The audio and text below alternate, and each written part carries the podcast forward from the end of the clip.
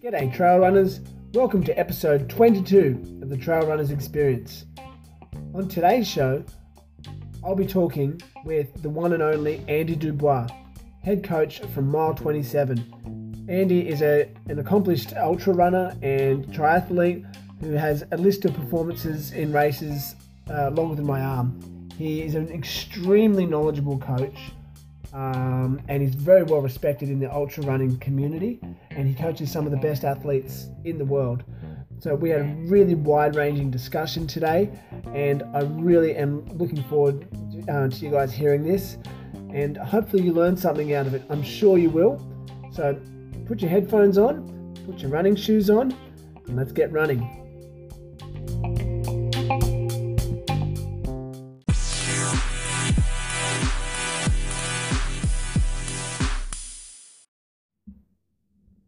Okay, welcome to episode 22 of the Trail Runners Experience with um, your hosts, yours truly, uh, Daniel Ferrugia, and I'm very fortunate to be joined today via Skype from sunny Byron Bay, um, uh, Andy Dubois.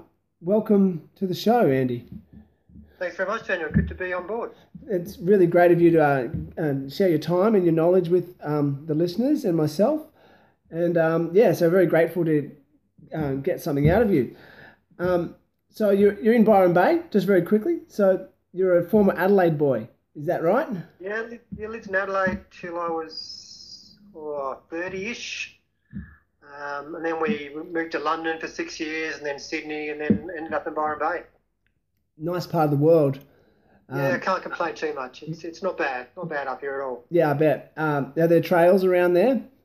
There are a few. To be honest, Adelaide's probably got better trails. I didn't really move here for the trails, but there are some good little trails about the place. We've got Mount Warning, which is a thousand metre climb, uh, about a 40 minute drive away. Yeah. So there's enough, enough to keep me happy. Excellent. Good place to raise a family, I imagine. Yes, it is. Yeah. Indeed it is. Yeah, excellent. Um, yeah, all right. Well, um, we might just jump straight into it.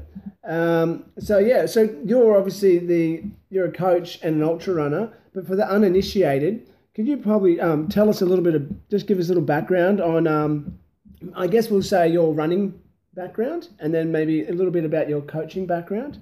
I know that might take a while, but just if you want, to, we're going to go into it. So you, you're so we'll start with your running. So where would you, where did you start?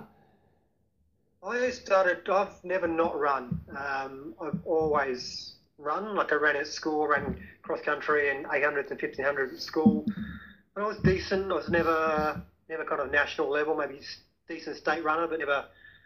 Um, you know, never really Australian standard at all. Um, and then I left school, floundered for a bit, um, kept running every now and then, just keeping fit, and then saw Hawaii Ironman on TV. Um, saw Dave Scott Mark Allen's famous 1989 duel um, in Hawaii and thought, I, I want to do that. Uh, I don't know why that clicked for me. I don't know why I had a sudden calling to, to do that, but ever since I saw that, that was my sole mission in life. Um, so I started training pretty hard for that. That took five years to to eventuate. It took me five years to, to qualify. I had a bit of bad luck. Wow. Um, trying to qualify in, in the Forster Ironman in uh, New South Wales.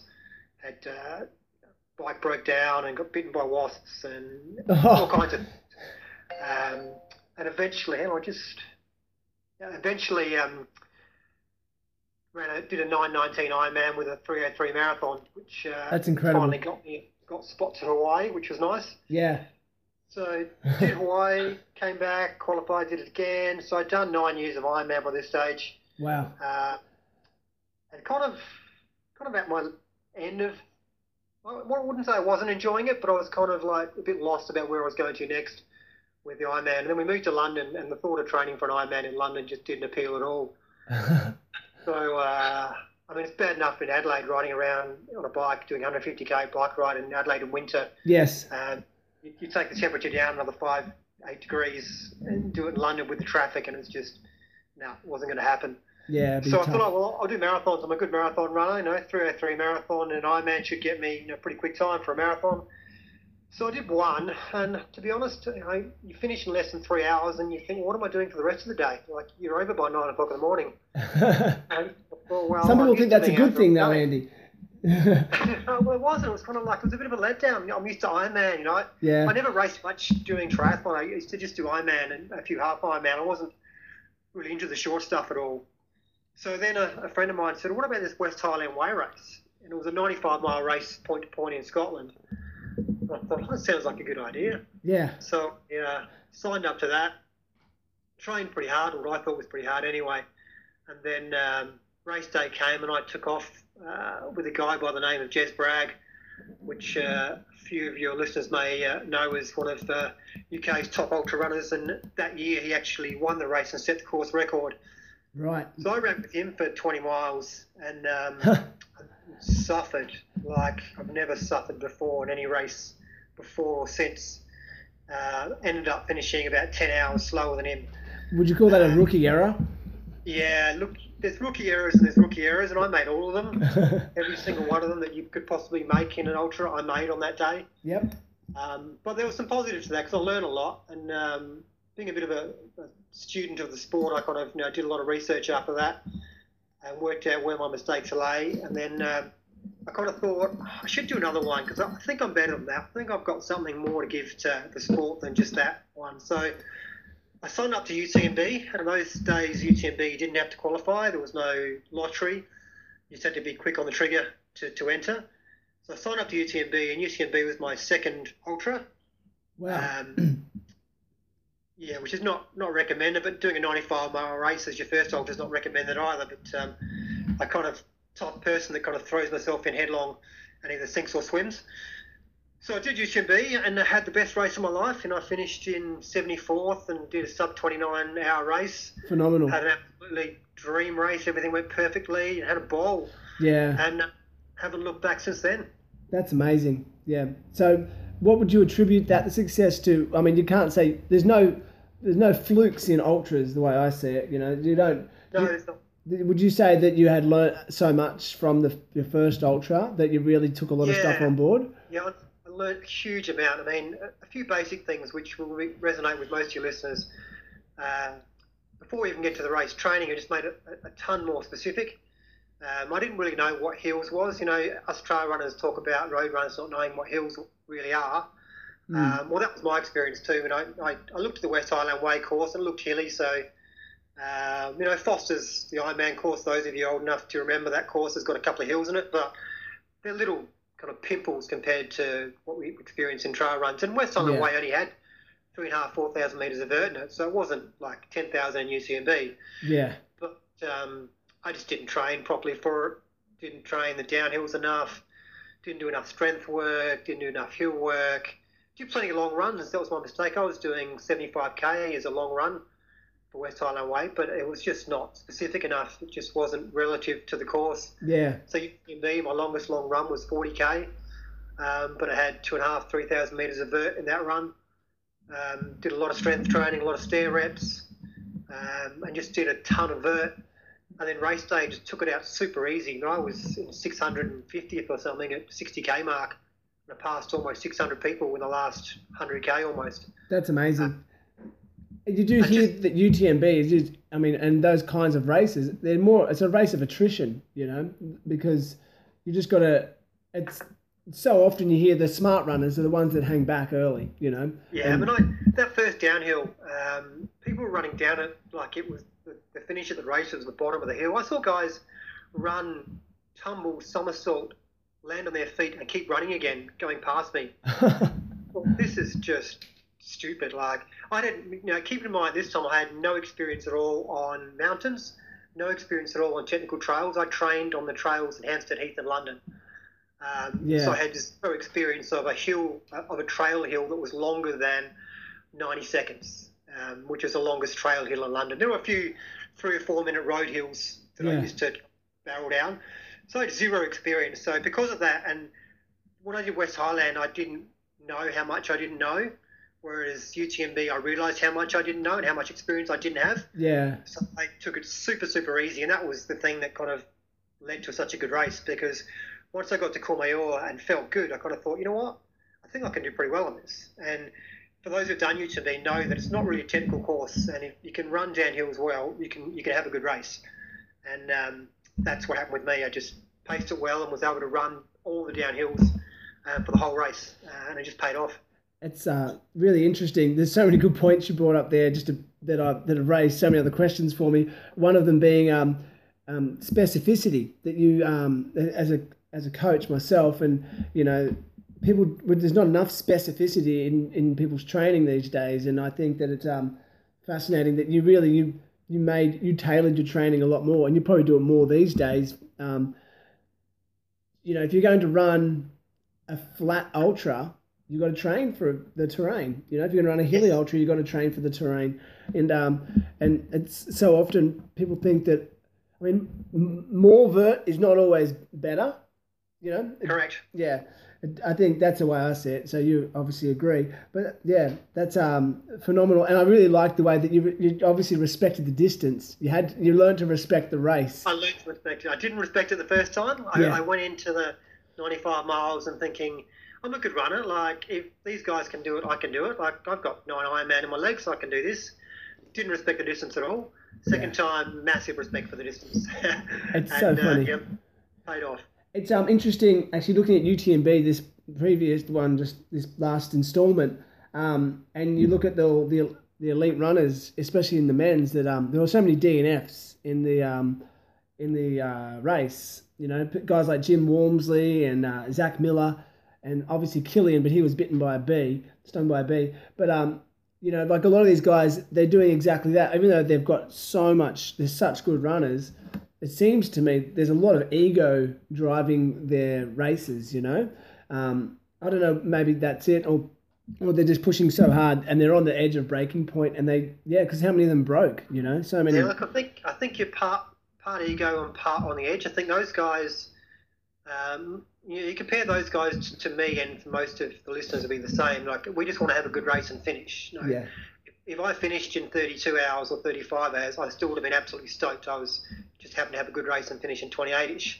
But for those guys, you know, they don't want to finish 25th or 50th. They want to finish 10th or 5th or 3rd or 1st. So what that means is they're running at their edge, yeah. running at their limits, and sometimes they get it wrong. And what happened this year is they got it wrong. Plenty of people just pushed more than what they were capable of, taking that risk because sometimes it pays off and sometimes it doesn't. And that's true. Those guys, they are willing to take those risks because the rewards are there if the risk pays off. Whereas yeah. to most of us, the reward for most of us is a DNF or instead of finishing in 37 hours, you finish in 35 hours. Like no one really cares. Yeah. The risk is not worth taking to get an extra hour when it doesn't make, make a scrap of difference. Whereas those guys, it's all about finding that fine line between nailing the race and having a race to perfection or blowing up and falling to pieces like Zach and Jim and a few other guys did. Um, that's just racing for those guys. Yeah, I suppose. Um, I know someone like uh, Jim Walmsley, he's got a, quite a high DNF ratio if you look at his career, but he's also got some of the fastest times in history, you know? And so it's. Uh, yeah, Jim just races on the edge. He's. Yeah. Um, he'll never race, unless, he, unless he's going to change, he will never race and leave any questions about whether he could have gone any faster. Yeah. Which is always uh, exciting uh, to watch. Sometimes that pays off, yeah. and many times it doesn't. It's very reminiscent of um, Steve Prefontaine back from the 70s. I don't know, you, I'm sure you'd yeah, be familiar yeah. with him. You know, what his famous quote was um, to give anything less than your best is to uh, sacrifice the gift. You know? Yeah. And so I, I feel like a lot of American runners adopt that.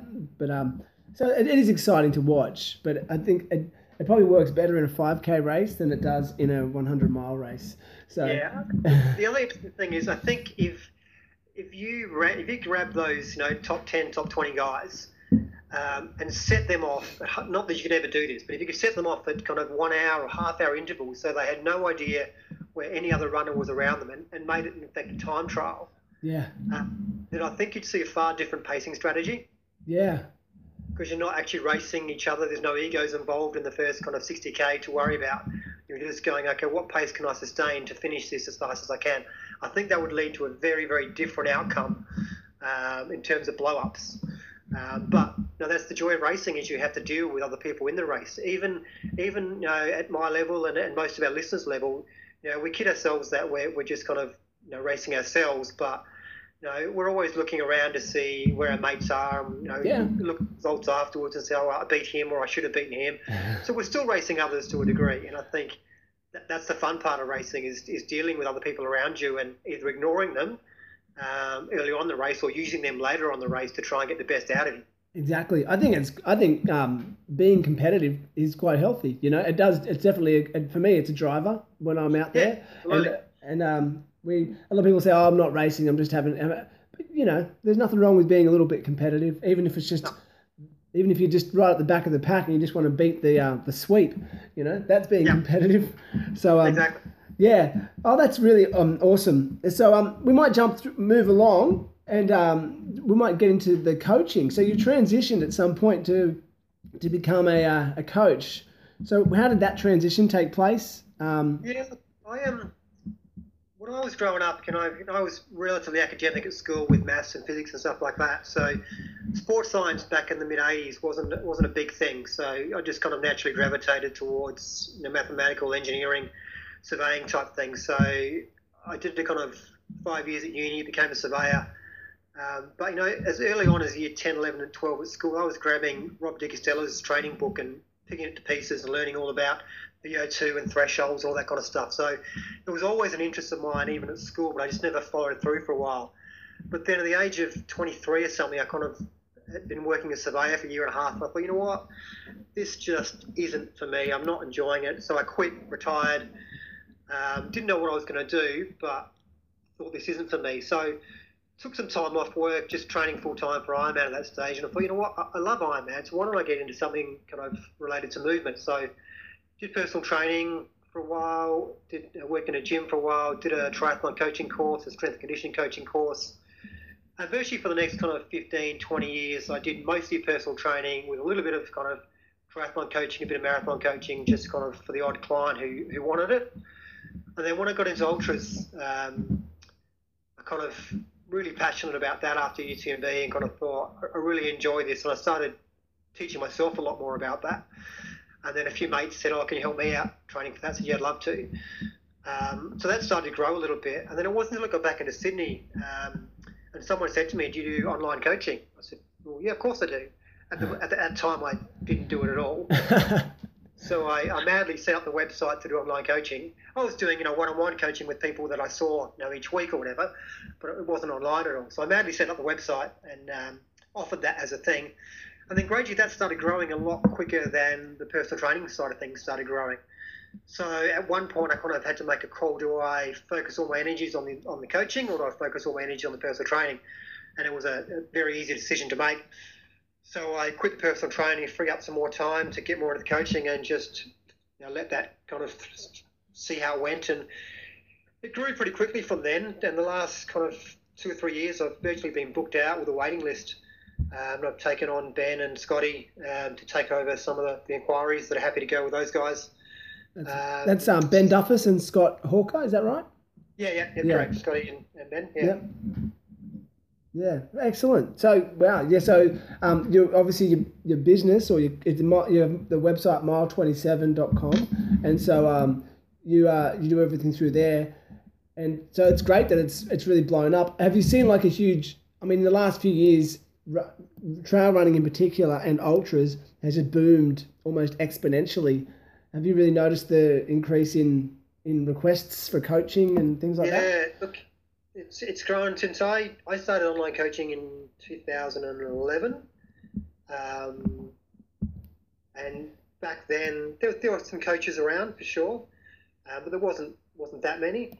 Fast forward in seven years, and there's a stack of coaches out there, and the demand is still growing and growing. Like I'm still, if I could clone myself into four, I'd have four coaches all fully booked out Yeah. uh, the demand is just there. I have to keep kind of deferring people onto Scotty and Ben, and sometimes they just want me, and so I have to go on the waiting list. Um, so the demand is growing massively, and that can only come from the growth in ultra running as well. Um, it's just uh, you just got to look at uh, races like UTA, starting from a couple of hundred people to now, I think six thousand people sign up for the races over um, the four different distances um, over those few days, and yeah, it, we state in Australia it's grown, and UT, in Europe and UTMB and all those races, the demand just kind of it's just grown massively. What do you uh, think is is? It's great for business. It's great for people in the sport. It's just a good thing all around, I think. Oh, absolutely. I mean, I mean, and, and here in Adelaide, as you would know, it's just there are so many races now. There are there's literally a, a trail race almost every weekend. You know, at least one. Yeah, And it's so, really funny because um, when I was training for Ironman, we used to do trail running in um, in the winter, in the off season, and we never even called it trail running. We just called it running, and we just went on trails. Like trail running wasn't a thing. yeah, I know. There was cross country, but there, there was no trail running. There was there was races on trails, but it was just for road runners that during winter wanted a bit of a change and did running on trails. You We, know, I used to call it cross country all the time. Yeah, Yeah, but now there's it's just um, yeah, it's it's it's exploded, which is great. It's just so much more variety, so many more options yeah, uh, for people to so many more entry levels into the sport. Like uh, there's shorter distance races, longer distance races, so many more things to choose from. So much more advice and information out there for runners getting into the sport. So it's it's a plus all round. yeah. No, it's fantastic. I think um, the, to attribute that, I think um, my theory is that there's a thing, things like Strava. I think have had a big impact on the growth of the sport. But I, I mean, and I don't really know, like, and maybe social media. The, the, I'm trying. I've been trying to attribute, think of why the sport is growing so much, and or who knows. You know, what do you have any there's, I think theories? a few reasons. I think triathlon was the boom sport back in the kind of 80s and 90s. Uh, that was where you know people who wanted a challenge. People look for a challenge. You know, people get to you know 30ish or something. They start having a family and they want something else. Uh, they want to find a challenge, and you know, triathlon was that sport in the kind of 90s. Triathlon's expensive. Like people have realised nowadays, you know, bikes aren't getting any cheaper, and an entry level triathlon bike's you know five thousand dollars Yeah, where back when I was doing, you know, three thousand bought you an expensive bike. That barely buys you anything these days. yeah, And was so time consuming with three sports. When I was training, you know, geez, 30, 35 hours a week, um, all up, doing, you know, 70 to 90k a week running, 400 plus on the bike, and 15 swimming, a couple of weight sessions, stretching, all that kind of stuff. And it's just not sustainable for the majority of people. Whereas trail running, you can you can train five hours a week and do trail runs. Yeah. You can do less. You can do five to ten hours a week and do ultras. You know, so it's a lot easier accessible, and it still provides that challenge that I think a lot of us are craving in our lives. yeah, And then you things like Strava and social media showing you, you know, magnificent photos and drone footages of these stunning runs in all around the world. You got to think, oh, that looks awesome. yes, yeah. Um, so you get that kind of excitement around it as well. So I think it's multifactorial in, in why it's grown and so popular. Yeah, it's definitely one of the um the positives of social media. I mean, you can people like to draw on all the negatives of social media, but I think there are quite a few positives, and that's Absolutely, definitely yeah. one of them. Um, yeah, no, that's a I I think I totally agree with you there. Um, I'm just so going back to your coaching itself. So like we, I'd like to sort of delve into maybe like your coaching philosophy. So how do you approach you know coaching your athletes when you've got a new athlete, for example? So what? Yeah, good question. I mean, I think the thing I found when I started ultra coaching is that most people, um, and there are some great ultra coaches out there. Don't get me wrong. There's some really good coaches out there, um, but a lot of coaches started off by taking what we kind of knew worked for marathon runners and just going, okay, let's just make it a bit longer for ultra runners. And I think when you when you start looking at the research um, that's now out there for ultra runners. Um, it's just not the same. It's just you, you can't look at a marathon program and add an extra five or ten miles onto your long run expect to do well at 100k trail race. It's just different demands on the body. And a simple example is, you know, marathon coaching and distance coaching in general is all about improving the aerobic engine, Mm, improving threshold, VO2, all that kind of stuff. But when you look at an ultra, let's take 100k or 100 mile ultra, and you ask people what's the, the main limiting factor that causes you to run slower than you'd like to in a race. And the number one factor for the vast majority of people is my legs are just smashed to bits. I just can't run anymore. Um, and you ask them, well, how do you feel effort wise? They go, well, breathing wise, I'm fine. My legs are just so sore, I can't. I'm walk running for the last 20 miles of a miler.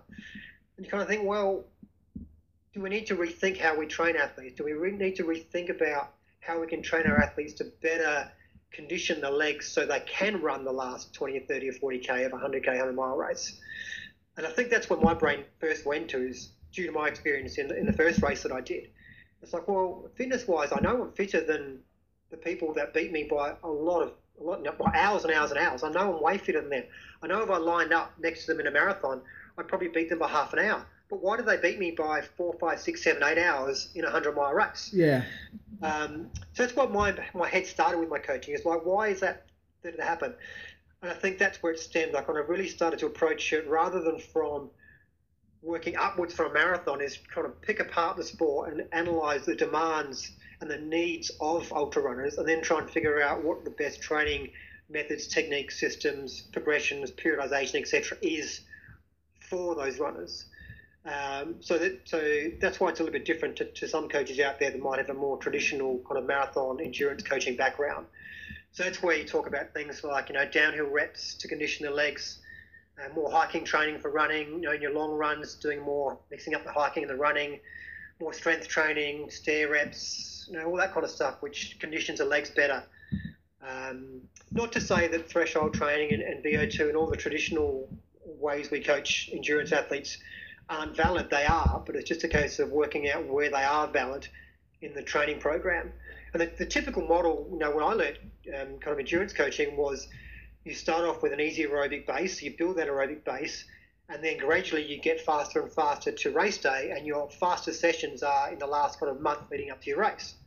Yeah. Now, that's not, in my mind, that's not how you should approach ultra training. In fact, you should do the almost the exact opposite yes, you do a base phase to start with, but I, I typically start people on the shortest, fastest reps first, build them up to it so we're not going into 400 meter reps off no speed work at all. There's, there's a, a transition phase to do that.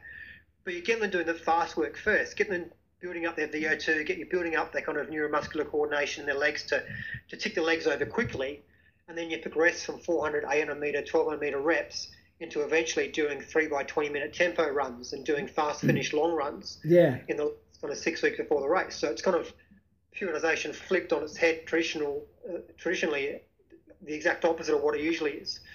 Um, and that I've found worked much, much better. And that's pretty much what most of the good ultra coaches do these days is we've, we've changed from the traditional model of start slow and get quicker right up to the race day which works great for 5k, 10k, all that kind of stuff, but it just doesn't work for ultras. It's just a different demand and different training systems we need to do on our legs. Yeah, absolutely. I that's um, really interesting.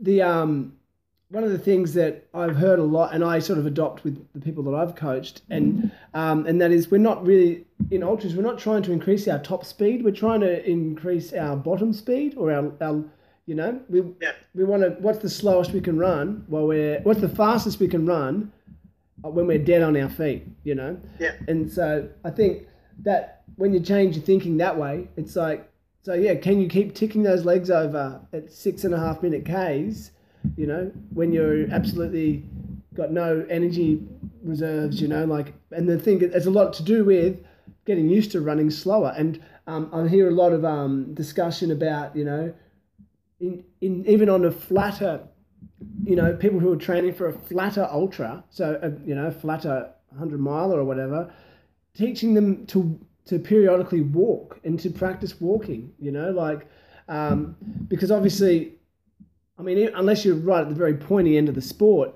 I think it's going to be very hard.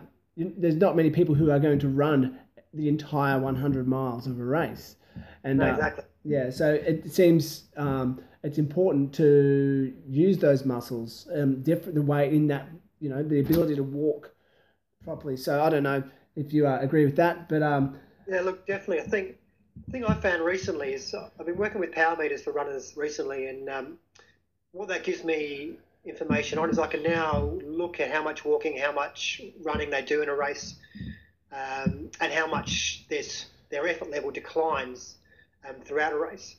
And what we see is if we take a typical 15 hour UTA runner, they're spending almost half their time walking in that 15 hours. Roughly six to seven hours of that 15 hours is spent hiking. So then you think back to, okay, well, how much hiking do you do in, in your long runs and training? Mm. And a lot of people, they try and run as much as they can. It's like, well, you're, you're not training yourself as you're going to be in the yeah. race. Like people think if you're fit enough to run, you're fit enough to hike. And anybody who's seen somebody walk at seven or eight kilometres an hour and then try to do it themselves will know it's quite tricky to walk that fast and Yeah. sustain. Like it's a skill. There's a technique involved, and it's a skill. You can't just think, well, I can run five minute Ks for a marathon. I should be able to walk six, seven minute Ks. Like, well, no, not unless you've actually trained it.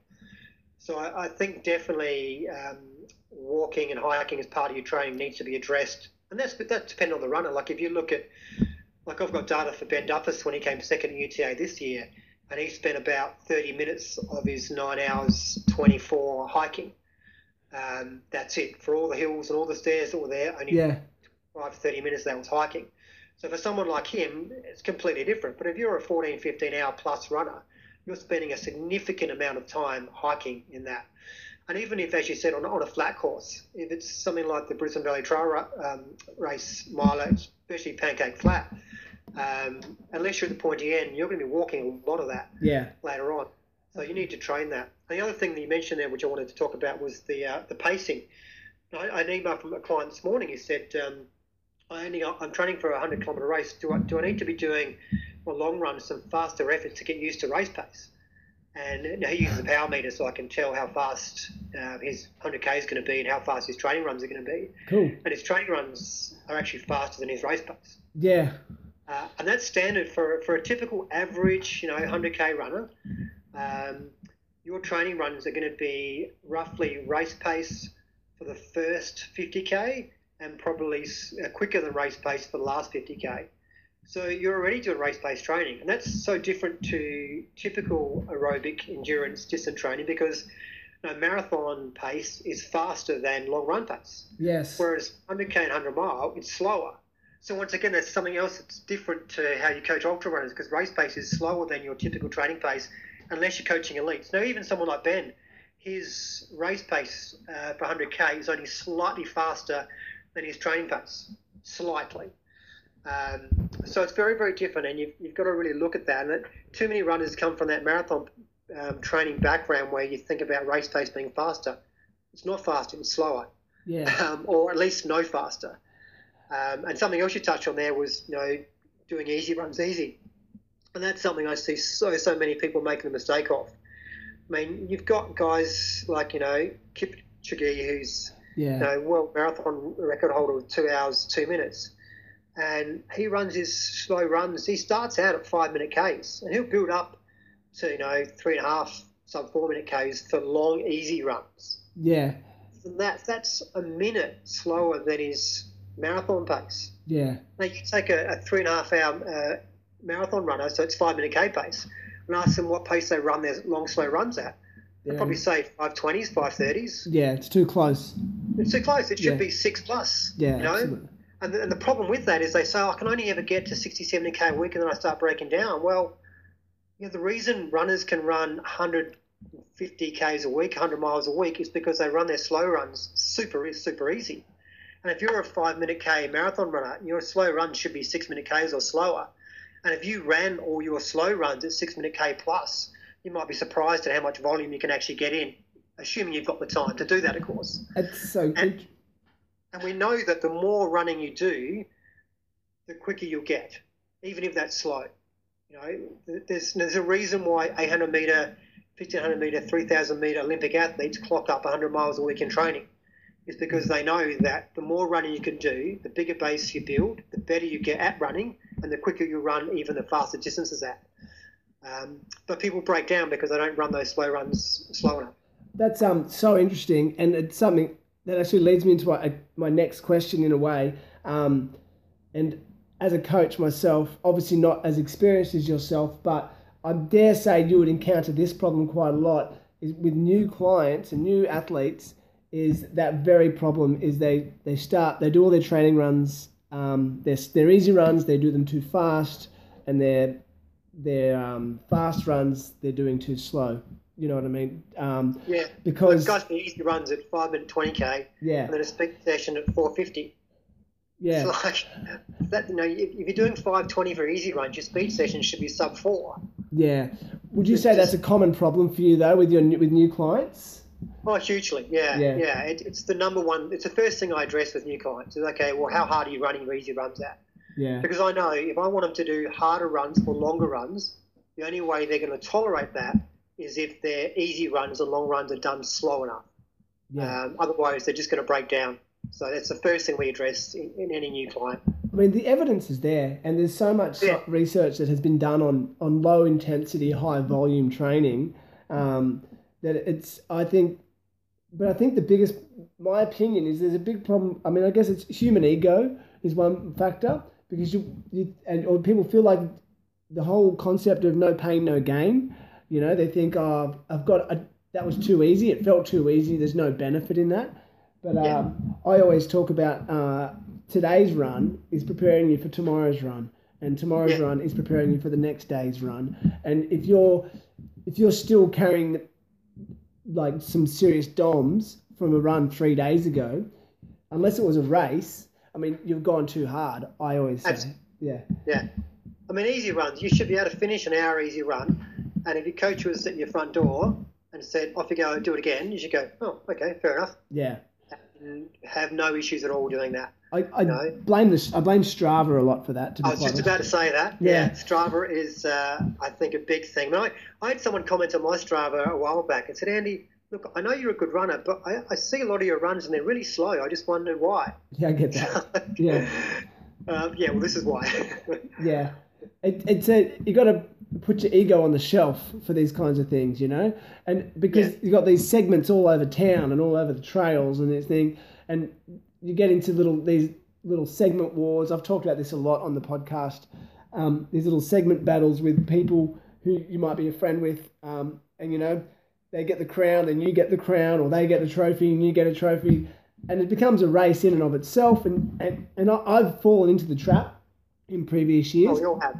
yeah, I've grown up a little bit, matured a little bit, but um, it's definitely it's an interesting thing. Like I think on the whole, I think Strava has been really positive for the sport, but I do think that that's a, a problem that people worry about. You know, if they're if you haven't done the most or the fastest or you know the you know the most kilometers, the highest elevation for the for the week, and you know where as opposed to just quality. You know, how do you Yeah. how does it feel for your body and and and like you talk then the scientific term like the, of n equals one. You know, we're looking at a sample group of um, a sample group of one. Like what works for me doesn't work for you, and what works for you doesn't necessarily work for someone else. And Exactly. I, I coached an athlete to the 100k World Champs uh, this year, and um, about a month before the race, she kind of was looking at some of the other teammates in Strava. Things going, Andy, I'm really worried. I'm not doing as much as them. Blah blah blah blah blah.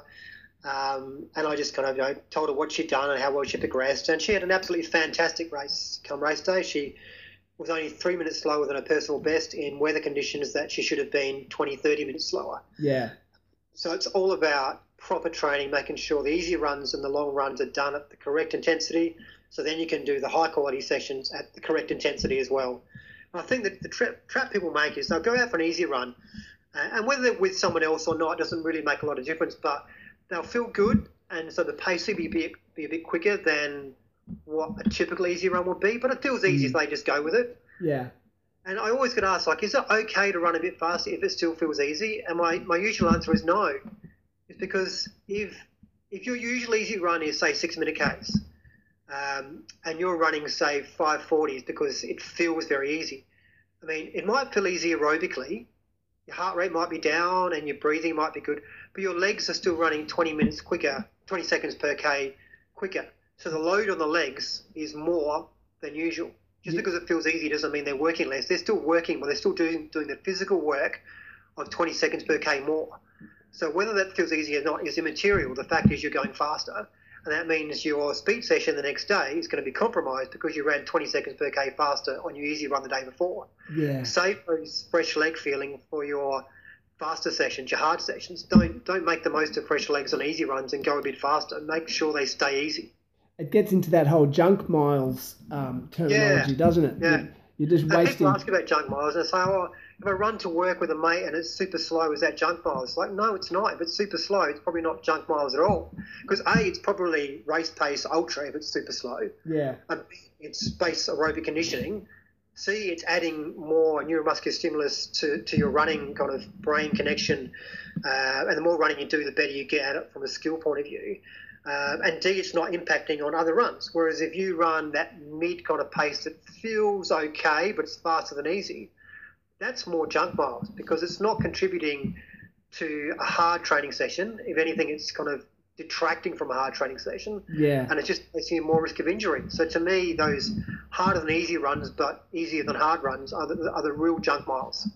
I think this is really something that I have had so many conversations with um, runners about, and people. It's a, I think a lot of people have trouble getting their head around it. They know they I think they know it like cognitively, but I don't think that they can translate that into actually doing it unless they no. are working with a coach, you know. And uh, I mean, yeah, it's it's the biggest thing. And like one of my some of my most quality runs that I have done that I do. My wife runs as well, and she is um, a bit a bit slower than myself, and it's it's great. Whenever I mean, we've got three small children, so we don't get to run together very often. But when yeah. we when we do go out for a run, it's fantastic. You know, like it's like a date. And um, we um, we but I, I let her set the pace if we're going out for an easy run, I run at her easy pace. So oftentimes it's like two minutes slower than my than, than my pace. And but I actually when I've, I've gone through periods where I've trained like that a lot, I feel great. You know, I'm still getting the time on the legs. I'm still yeah. I'm still getting a, a, that aerobic workout, but it's very very easy, and um, I'm ready to go for a, a high quality run later in the day or um, or the next day. So um, yeah, there's definitely a lot to be said, I think, for easy, easy running. And uh, the, other, the other thing people forget is like I remember, um, she must have been back in the '80s. Lisa Ondieki. Um, yeah. Yeah, Adelaide viewers, listeners would uh, probably remember that name if they're old enough. She said, um, for those who don't remember her, she was a uh, elite Australian uh, marathon runner. I can't remember her times, but it was Olympic standard. Um, anyway, she said one of the most painful runs she did was a run with a friend that took her four hours to run the marathon because she's used to running, you know, three thirty minute case, not um, five and a half minute case. Yeah. Now, there's lessons to be learned from that in that in an ultra. Like, if you think if your usual easy run pace is six minute case, and you, you can crank out 30, 40 k's at six minute k pace, no problems at all. Probably in the back end of 100k, you're going to be running at seven to eight minute Ks. Um, now, for a lot of people, they're just not comfortable with that. They just haven't done enough slow running to feel like that's running, and they just stop to walk because walking feels more comfortable. Of course, yeah. it's slower because you're walking a six minute case, um, or you know, couple couple minutes per case slower than what you could be running if you're running even a seven or eight minute case. Yeah. Um, but because they're not used to running so slow, they, they just don't feel comfortable at doing that. So they end up walking a lot more. Whereas if you've done a lot of easy runs at that super slow pace, you can go, okay, that's fine. I, I know how to shuffle along at seven minute Ks. And let's face it, seven minute K pace would, if you could average seven minute Ks over 100K, you'd win a lot of trail ultra races. Yeah, I know. It sounds phenomenal, uh, doesn't it? Yeah, it's it's yeah. not. It's, a quite a quick pace to average over a whole whole distance. So if you can do your long runs at a slower than usual pace, then that's a good thing. And, and so I think if, if, if you're a social runner that wants to run with other people, choose people that are slower than you to run your easy runs at, and choose people faster than you to run your hard runs at, and you'll you'll get the best best of both worlds. That's really great advice. I think. Um, yeah, excellent. There's, I think we've we've thoroughly dug into that topic. I, I, I could talk about that particular topic for a very long yeah, time. it's I, it's something that I, I get really passionate about, and and I also say just a last thing, and you may agree. Like we're supposed to enjoy running and it doesn't always have to hurt. And I always say to new new people, I said, if it hurts, you're doing something wrong, you know, um, or something's not right. Yeah, so so it doesn't have to hurt, especially no, early. Yeah, on. I agree totally. I mean, I yeah. think for easy runs, one thing I do for easy runs is I take my phone with me and stop and take photos every now and then. Mm because um, it just forces me to stop. So if I happen to feel good and the pace starts to pick up a little bit, and I'm not checking my watch at all to know that, yeah, and I have to for a photo, just the action of stopping for a minute, whipping the camera out, and taking a quick pic, just breaks the momentum, and I get back and I'm back to my easy run pace again. So yeah, stops you getting carried away. Yeah. Now and then, just to take in the view, snap a few pics, selfies, whatever, take float your boat. It's just a good way to break it up a little bit and keep that intensity down. Yeah. Um, no, that's a fantastic piece of advice. I think, um, yeah. All right. So I'm going to jump into the next thing. We're, we're covering some really interesting topics. I'm loving it. Um, I wanted to talk about motivation. So we've sort of looking more about um, like what is how do you motivate your clients and sort of what your motivations are for as a runner and a coach. There's a lot there. yeah, there's a lot there. um, okay, truth to motivation. It's a really interesting one because I think that drives everything. Um, if, if, you're not motivated, then you're going to struggle to race or train. And I think the first thing, like when a client says to me, "Look, I'm a bit unmotivated at the moment," first thing they've got to look at is, well, what races have you got planned, and what training you're doing. Um, because I think, particularly in in Australia, where we're kind of a bit more isolated in terms of the distances involved, whether you live in Adelaide or Sydney or whatever, we, we tend to race a lot locally. Uh, unlike Europe, you know, if you live in London, it's a 45 minute flight to Paris and a hour train ride to, sorry, to um, Geneva, then an hour train ride to Chamonix in the French Alps in less than two hours, whereas you live in Adelaide, two and a half hour flight to Sydney or you know vice versa. So you, you tend to race locally. Yeah. And what that means is you tend to kind of just race the races that are around. Like if you're in Adelaide, you do Yurrebilla, you do Heysen, you, know, you do all the local ones. And the problem with that is you can get a bit stale. Like you're just go and race after race after race, doing the usual ones because everyone else is doing them. It's what you did last year and then you wonder why you're not liking your training very much. Yeah. I think it's because you're not really addressing why you're running and why you're racing. Um, so the first thing I ask people is like, why do you race? Like, what do you get out of racing, and what motivates you to race? What, what do you enjoy about racing, and what kind of races do you like doing? Because for me, when I when I pick a race, I, I want to feel butterflies when I when I look at the race website. Yeah. I want to get nervous and excited about that race and kind of think, geez, this is this is going to be interesting. Whether that's because it's the distance, the terrain, or I've set myself a time goal. I'm not too sure whether that's kind of achievable or not. There, there needs to be something about the race for me that really excites me. Part terrifies me, but part kind of like this is going to be awesome. I think once you've got a race like that, then motivation is a lot easier because as soon as you've signed up, you think, right, this is this is kind of like going to be tough in a, in a good way um, and I need to knuckle down and kind of really train hard. I think if the race is too challenging, I think it goes the other way because then you start doubting yourself from day one and you'll subconsciously start sabotaging your efforts to train to give yourself an, an, out. Oh, no, it was just too hard for me. You know, I didn't do the right training. Come and your D, DNS kind of, you know, do a month about. Yeah. Because it was too much. I think you need to pick a race that's in at the edge of your ability. Yeah. Um, but even no, it's not even about challenging yourself too far. For some people, it's not about stepping outside the comfort zone. It's just doing something you love. Yeah. So in that case, it's about picking the race that you know you're going to enjoy, and that might be somewhere different. Because it might just be, look, I just want to run somewhere different that's got different terrain. I'm sick of running Yurrebilla and Heysen every year. I just want to go to the Blue Mountains or to Tasmania or to New Zealand and just see some different scenery. So it doesn't you don't always have to step outside your comfort zone. You don't always have to be challenging yourself to the extreme. Um, you know, I think we, we get caught up in that mindset of like, if you're not pushing yourself, you're not living. And I, I don't necessarily agree with that. I think there's different people make up our sport. And for some people, just getting out there, being in nature, enjoying yourself is enough to float their boat. And that's absolutely fine. Yeah. Um, for some people, you know, we, we, get caught up in the kind of you need to run longer because that's better. And I think that's rubbish as well. I think if you just want to do 50Ks, there's no reason at all to do 100Ks.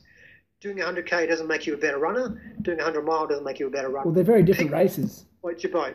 Yeah, they're different races. Pick what excites mm. you.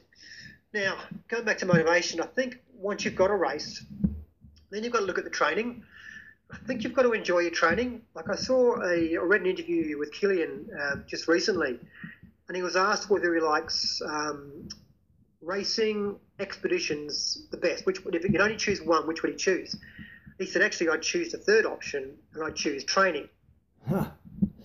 Which I thought was a fantastic answer, and it's something that I've always agreed with. Like tra- training for me is what I get the buzz out of. The racing is the icing on the cake.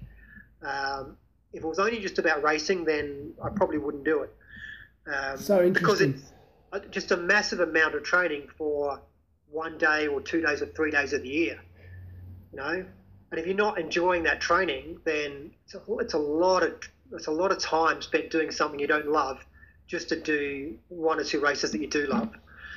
Um, so I think you've got to get that mindset into your head that you need to enjoy your training, otherwise you're going to struggle. I think it also reflects better in your racing. Like if training is the thing that you get the most out of, you're going to race better because it's not putting all your eggs in one basket and going, oh, I didn't do well at my race. That sucks. What a waste of time in the last six months. All that effort, all that time, all that money, and I went an hour slower than what I wanted to. Yeah. You know, that that's just a, a disappointing way to approach your racing. So I think you've got to really enjoy your training, and I think that comes down to making sure you run your easy runs easy and you run your hard runs hard. You know, comes back to what we were talking about before. Yeah, it's really interesting. I, as a um, I'm a school teacher by my trade um, officially before I came into coaching, and um, yeah, one of the things you talk about in teaching is your intrinsic motivation versus your extrinsic motivation. Yeah. So intrinsic, obviously, being the love of the activity. You know what? You know, just enjoying the process of the activity, as opposed to extrinsic is oh, you finished a race. Here's your your finisher's medal. You know, so like, I, I do think that, and obviously as a as an educator, I was we were always striving to make students um, intrinsically motivated. But you can't make someone intrinsically motivated, which is that's the real No. challenge. But you've got to help them find that motivation, that intrinsic motivation, and I think that really feeds into what you said. Yeah, like you say, if even if you're training just like five to ten hours a week, but you for six months, that's a lot of training. You know, like if you're just a, a casual, and so you've got to enjoy that process. Otherwise, like you say, you're doing the wrong sport, perhaps. Yeah. yeah. And look, I've had a few clients who come to me and they go through a bit of a burnout phase. You know, they've, they've decided to do too many races, or you know, a common thing is external stresses like family or financial or work or study stress kind of gets heaped on them, and it just compounds, and they're not enjoying their training anymore. The first thing I say to them is like, okay, first of all, back off your training. Like, let's cut out some intensity. Let's shorten your long run. Second thing, let's do some different things. Let's do some trails you haven't done before. Let's take your watch off and just run. You know your route. You've done your routes enough time to know that that particular route you're going to take between 55 and 65 minutes. Take your watch off and just run for fun. Yeah. Like just do some different things so you get that enjoyment back in rather than being a slave to, to your watch or to Strava or to, to your weekly totals. Like I had a client who um, the other day I saw a, I can't remember, it was like a three or four K run on a Sunday afternoon. And I, uh, well, it's a bit strange. I didn't program that in. That's a bit strange. I looked Yeah. at his total and it, it, it total was, was 100.6 kilometres. Yeah. So before that run, it was um, you know 96 point something k. So you just wanted to get 100 k's in. Yeah. And look, that's that's fine if that's what um, you know, if you really like to get that in. But I think if you're too much that way, then it can sabotage yourself. And look, I was the same. Like I, I Yeah. remember doing a, a 200k bike ride for Ironman, and um, I got back into my street. It was 199.1. And I rode up and down my street till it got to 200. Like it's just ridiculous. Like, you know, there, there's no no reason to do it at all. I would always say that close to 100% of the people listening to this podcast have done that or, or, Yeah, do, or, yeah. or will probably do that today. yeah. Yeah. Um, but I think I think long term for trail running and ultra running, if you can get away from that mindset, yeah. you're going to be better equipped to deal with the the variability of trail running. Like I still get clients saying, you know, oh, the course is short or the course is long or whatever. Like, no, I coached probably 40 people for Ultra Trail Australia last year, Yeah. and the differences in readings were between 95 and 110k and Yeah. 3,000 and 5,000 meters of vert. Like if you get hung up in numbers, you're just going to be upset and disappointed. Like it's just you need to adopt a bit more of a holistic kind of overall outlook on on training and racing. Road running's different. Like marathon running and road running. You know, when I was training for Ironman, it was all about the numbers. Yeah. I knew, you know, four 20 minute Ks would get me a three hour marathon. So when I set off off the bike, I just looked at my watch. I knew what pace had to run at. And I just said, well, you know what? If I need to qualify, if I want to qualify for Hawaii, I need to run a sub 305 marathon today or it ain't going to happen. So off I went. You know, that was it. It was all about the numbers. Whereas for trail running, you just can't look at it like that. It just blows up in your face. So you've got to adopt a bit more of a kind of overall holistic attitude towards it. And I think that comes down to motivation as well. If, if you're always looking at the numbers, it's just demotivating sometimes because Yes. you go out and do a session and it's five minutes slower because the trails are muddy or it's 10 degrees hotter or you know whatever reason and if you're hung up on those numbers it just gets demotivating And- And exactly, the temperature. There's so many external factors, as you say, that will affect your performance. And even, you know, oh, I don't understand. My my heart rate was so much higher today, but it's because it was probably ten degrees hotter, and you, Yeah. you didn't get a very good night's sleep, and you didn't drink enough water, and you had a hard day at work, and you know, there's all these factors that could make you feel, yeah, exactly. So, oh, I don't know why I was 30 seconds slower per kilometer or 15 seconds Yeah, slower, but yeah, but I mean, and I think there's nothing wrong with people um, wanting to run their best race as well. I mean, even if you're a middle of the pack, back of the pack, absolutely not we, we all want to run a PB. There's, that that's, and I think that's absolutely you know, I mean, not necessarily, but not necessarily always. But like I um, my motivation when I run, and I try and put this on my my um my sort of talk to my clients about it, is I have I, I look at my a race in terms of the the build up to a race and then the race itself, sort of as two separate entities, and um, I always, you know, I when I'm building up for the race, and if it's a race I really want to do well in, I'll spend a lot of time eliminating all the the uh, external the factors that I can control, you know, or, Yeah. improving the factors of, that I can control. Do as much of the correct training. Make sure my nutrition is on point. Make sure um, I've got, you know, all the, the right gear and, and things like that. And then when I get into the race, I try just to be in the race and be in the moment and actually enjoy the day. Um, and I find that, and, and I call it, I use the term, I don't even know if this is a real term, but I say I'm, I'm aggressively optimistic in a race. Um, Yep. And so I do, I said, I, no matter what happens, I'm going to stay positive and I'm going to ride that positive wave. I'm going to choose to be positive throughout the day. And I mean, because, yes, as you know, especially in an ultra, there are those low points, and um, some people can. I, I mean, I don't know. Like, I want to enjoy the experience as much as possible. So yeah, I make that choice. So that's my approach to um to how I how I race. And I don't know as far as yourself, like when you okay, so not so much your. So I mean, you're still racing now, aren't you? Do you still you're still competing? Yeah, I haven't competed for uh, a little while now, but that's just due to two very young kids that have, um, as you would know, Yes. play havoc with, uh, with sleep and stuff. But I do, yeah, I'm still racing. I'm back back next year, hopefully, um, with a miler, um, hopefully. But yeah, I mean, some good points there, mate. Uh, Just a few things I thought we'd pick apart there. First of all, um, just finishing off on motivation. Um, Yeah. a few things that help. People got to remember that motivation is fleeting, whereas um, consistency and momentum can take you through periods where motivation is lacking.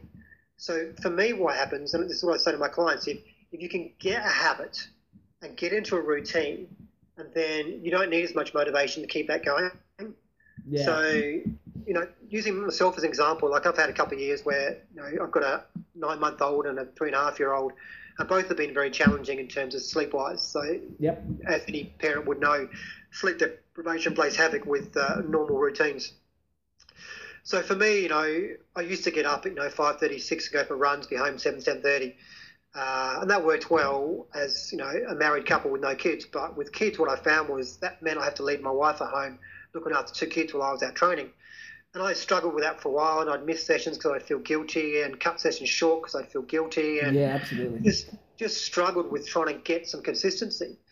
So for me, it was more a case of trying to identify why I wasn't consistent.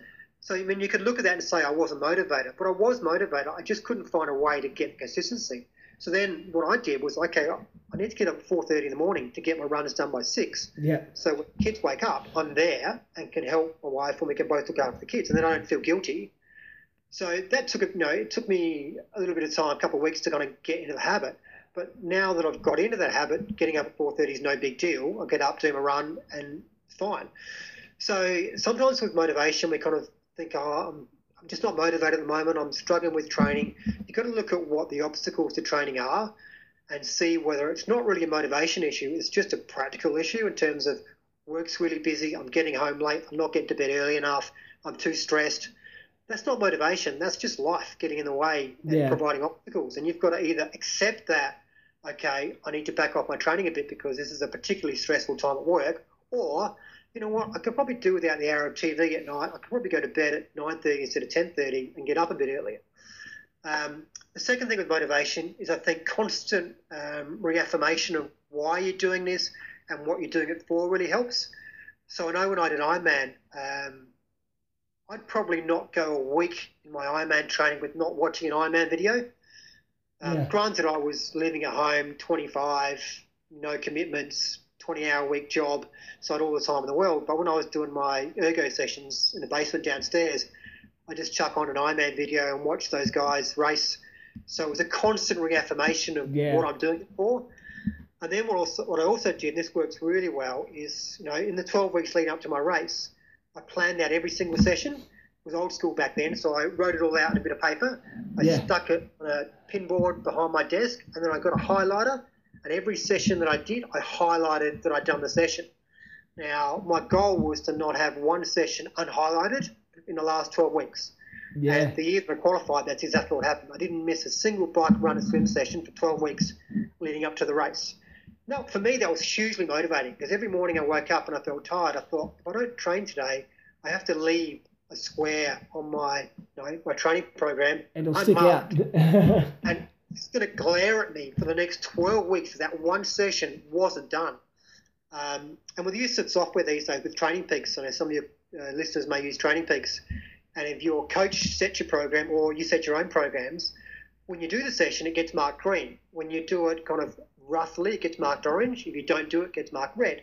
So it's the same kind of thing. And I think that's hugely motivating for a lot of people. They want green squares, they don't want red. Um, other things that help is, you know, as I mentioned with, with the Ironman videos, is just every week, just look at the race website you signed up for. Remind yourself why you want to do that race. Yeah. What is it about that excites you? Watch the race videos. You know, read blogs of people that have done the race before. Um, get excited about it. Talk to other um, athletes that have run the race. Get their thoughts about it. Buy into the race as much as you can because that's what really motivates you to get out there when it's cold and wet or super hot. Um, but the other thing with with training is that I kind of look at training and racing as a little bit differently to you in a way, but um, there's some similarities there. I look at racing and training as climbing a mountain, and if you only ever climb a mountain to see the view at the top, then you're going to be disappointed. Maybe not nine times out of ten, but half the time it's going to be cloudy and foggy, and you're going to see not much at all. Yeah. Whereas if you enjoy the climb, then every time you climb the mountain, you're going to have an enjoyable experience. Yeah. You know, if it's if it's beautiful weather at the top, if it's a fantastic race, it's the icing on the cake. It's just the you know, the bee's knees. But even if the race doesn't go well, then it's still been a good year's training. Like an Ironman, you know, my second year, uh, the seat that holds the, the seat post onto your bike snapped in half, and I one minute I'm riding on the bike, next minute I'm skidding along the bitumen at 30 k's an hour on my back, going, what the hell happened then? Had to wait 45 minutes for a spares van, finished the race an hour slower than what I hoped. But okay, disappointment. But I had a great year's training. Yeah. So yeah, it was disappointing, but I knew that I could qualify. It just meant another year's training. Okay, another year's training. Big deal. It's another year's training doing something I love to do. Like that's not the end of the world. Like it's a first world issue. It's not like You're so right. leg, I can't run again. It's like, oh, I have to do another year's Ironman training, doing something I absolutely love to do, to do another race again. Like, okay, You're right. We're so privileged to be able to do this, and Yeah, and exactly. um, you know, Um, yeah, And I think the last thing you said was about uh, being in the moment. I think that's something that is extremely important, both in racing and training. Like, if we could be in the moment in every training session and every race, then we would enjoy training a lot more. Because let's face it, if we go out for an easy run or a long run, and we stay present for that whole long run, then that means we can't think about how good we felt in the last long run. We can't think about how far there is to go and how hard that's going to be because we're staying in the present. Um, and if you can't think about those things and you're doing something you love, it can only be a good run. There's exactly. no other, no other way. You, it can't be a bad run because you're not thinking about the fact that it's so hot that you're running a minute per k slower. You're not thinking about the fact that your legs are much more tired than usual because you're not thinking what usual was. You're only thinking about what you were presented with today not previously. Absolutely. Uh, and I think if you can do that, you, you'll train effectively and race effectively. And the, just the last thing on that, um, you mentioned about being positive. And I think that's, in general, really good advice. But I think sometimes when you're at that really low point in a, in a race, being positive is a step too far. And I think being neutral is achievable. I think once you're neutral, then the step to positive is an easier step to make. So if you're at that point where in a miler, like, you know, 110K, 50K to go, my stomach's feeling very, very ordinary, my legs feel like they're shot, I'm walking when I know I should be running, it's two o'clock in the morning, I'm so tired, trying to find some positivity out of that it's doable in some cases, but for a lot of people, it's just a step too far. If you can turn that around and go, you know what?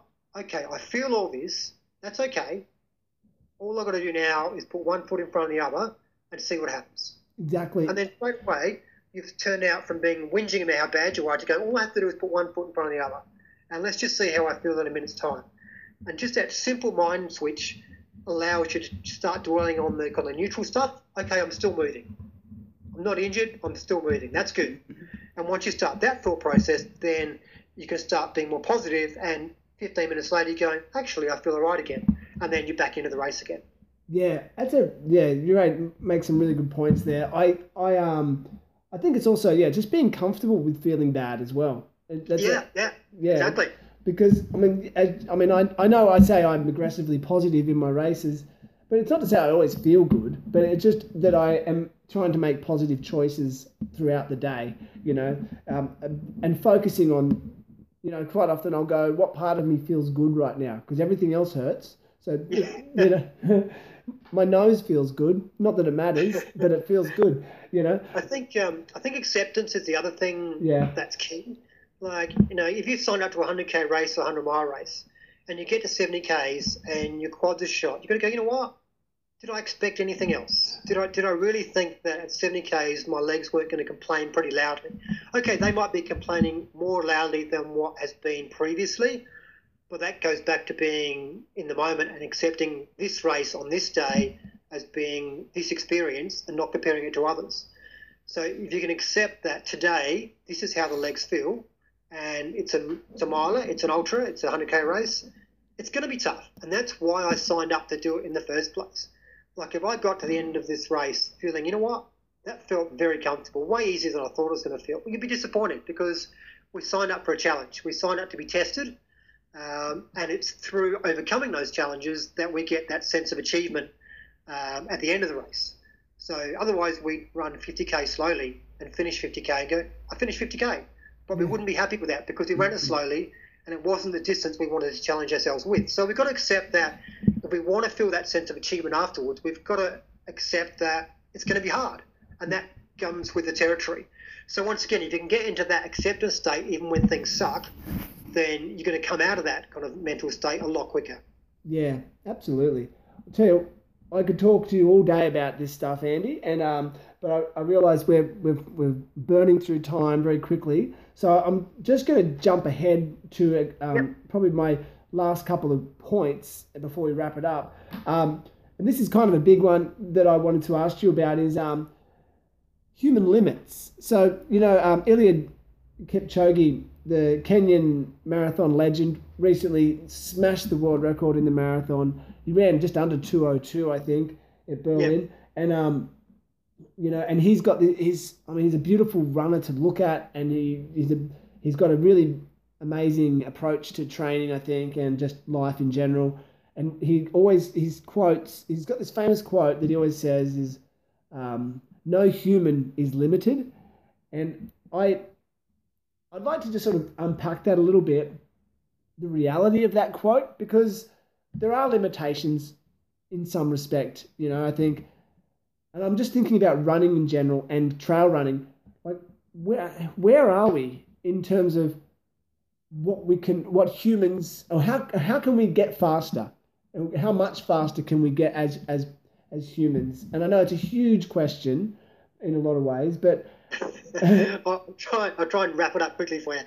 Um, first of all, I'm not a big believer on the whole thing about you can be anything you want to be, you can do anything you want to want to do because it's just rubbish. Yeah. You know, we're all genetically limited in some way, shape, or form. I know for me personally, if I devoted my whole life to marathons, I probably had the genetic potential to run maybe sub 230, maybe. Like if I just devoted all my 20s to doing nothing else but marathon training. But that never would have got me to the even the Olympic trials. It wouldn't Yeah. have got me to the Olympics. You know, I could have dreamt and put positive affirmations all over my wall at home saying Olympic marathoner. I could have done all the stuff that these self-help gurus say to do, and I never ever would have made the Olympic marathons. It doesn't matter Yeah. how I would train. Genetically, we are all limited to some way, shape, or form. But I also don't think many of us reach those limits at all.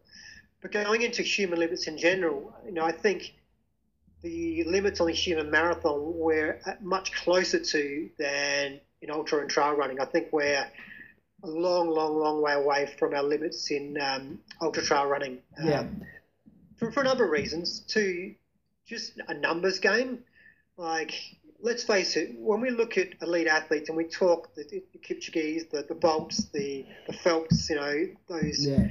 one in a lifetime type athletes, they're genetic freaks. Let's be honest. They are genetic freaks that train their asses off um, and make the most of the, the genetic freakdom that they have. Now, it's just a numbers game that another genetic freak is going to come along even more genetically freakish eventually at some stage in the distant future. So those times will come down, but the bigger genetic freak they are, the longer it will take statistically to get another genetic freak who's better than them.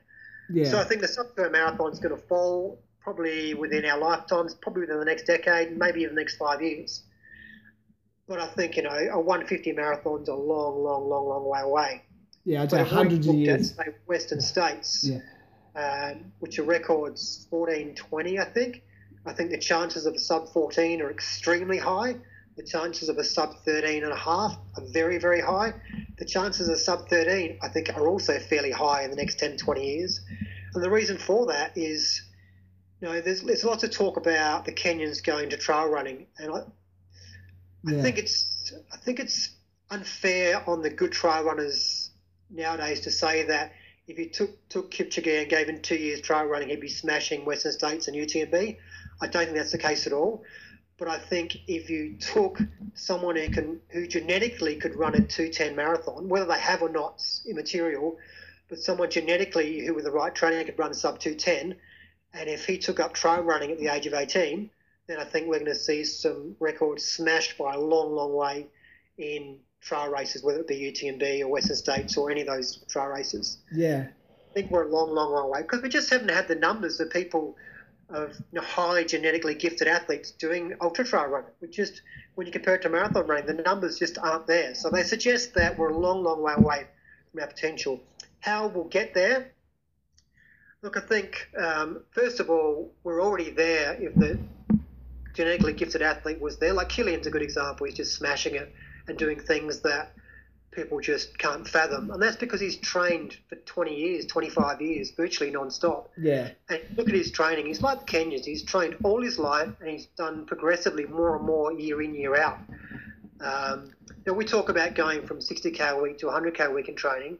He's talking about going from 5,000k a year to 6,000k a year to 8,000k a year in training over you know decades. Consistency. That's what And gets stayed him. healthy, you know. Yeah, that's why he can do Mm. it. You know, the Pikes Peak Marathon or a Sky Marathon one week and go out and smash UTMB or Hardrock the next week um, because he's got that condition in his legs. So I think you know those guys are already you know going beyond the limits of, of what we thought was possible even five years ago. And someone like Jim Walmsley is, is a great example of that. Like, you know, Jim's a 212 marathoner, I think, off the top of my head. Yeah, it's fast. Uh, so he's quick. Like there's no question he's quick, but he's not like in terms of marathon running. Two twelve is not that quick. When No. you when you put it at, at you know if you put him into Berlin, he's not top ten. Um, you know so, and he's running 14, 20 for Western States um, on a hot year, um, and you know Jim himself was aiming for sub fourteen, and I think he's definitely capable of doing that. So I think just with the training principles we've got now, with the right athletes over a period of time, we will get there. But I think, like all sports, we get better and better at knowing how to improve our athletes and, and what kind of training sessions give them the best bang for their buck and how to periodise their training over the years to get the best out of them. I think that's also going to uh, become more and more refined as the years go by. Um, as elite athletes, they're always looking for the you know the one percenters, um, whether that be legal drugs or illegal drugs, um, whether that be things like ice baths, cryotherapy, beet juice. Um, there's new research on marijuana um, legally, or the, you know the THC uh, being used to help performance. Really? All this sort of thing. Wow. Uh, just being we're at the forefront of that in terms of how effective it is for ultras. So I think that's going to become more and more relevant to the elite because at the moment the elites are all over the park in terms of training. If you compare two elite runners, their training is quite a lot different. Um, and as time goes by, gradually training will become more similar as the best training systems are worked out. Because if you look at the elite marathon runners and compare, you know, compare ten guys that can run 205, and their training's not a lot different. There, there's certain you know differences, but in generally they're all doing pretty similar things. But if you compare, you know, ten guys that are going under 24 hours of UTMB, you know, you'll see a pretty wide variety of different training systems, especially intensity. But I think as we get more and more knowledge of what works best, there's going to be less and less differences, and we'll get more and more effective at training. And then once that happens, then the one percenters become more noticeable.